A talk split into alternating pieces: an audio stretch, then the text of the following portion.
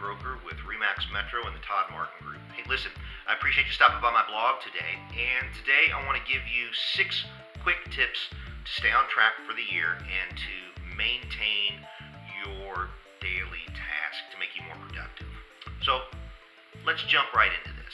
So the first and foremost thing that you need to be is you need to be calm. What I mean by that is that, hey, listen, we've all had bad days We've all had days that have been a little bit tougher than most.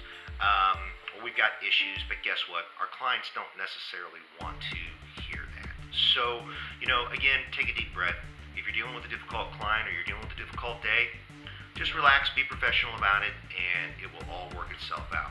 The next thing I want you to know is when you stay focused on task, don't jump in right in the first thing in the morning and do your emails. If you do your emails, a lot of times you're more than likely to get distracted and you do things that um, aren't cost productive to you. You do things like responding to emails, checking Facebook, shuffling papers. So no morning emails. Wait until after you've done your prospecting in the morning and dealing with the things that need immediate attention and then go on to your emails.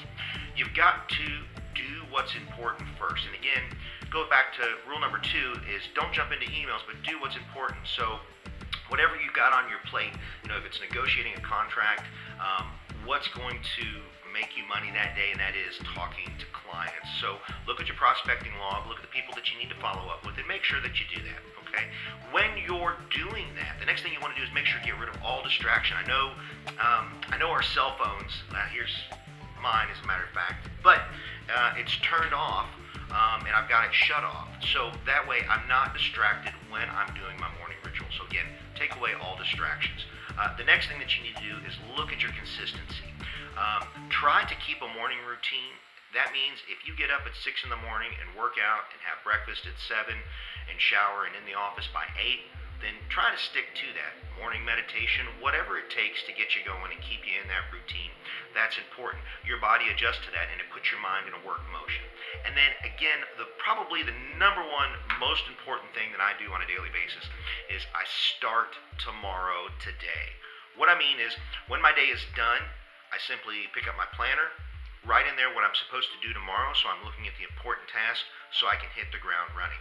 Also, the other thing that you want to remember too is when you're planning your day, make sure you plan personal time in there.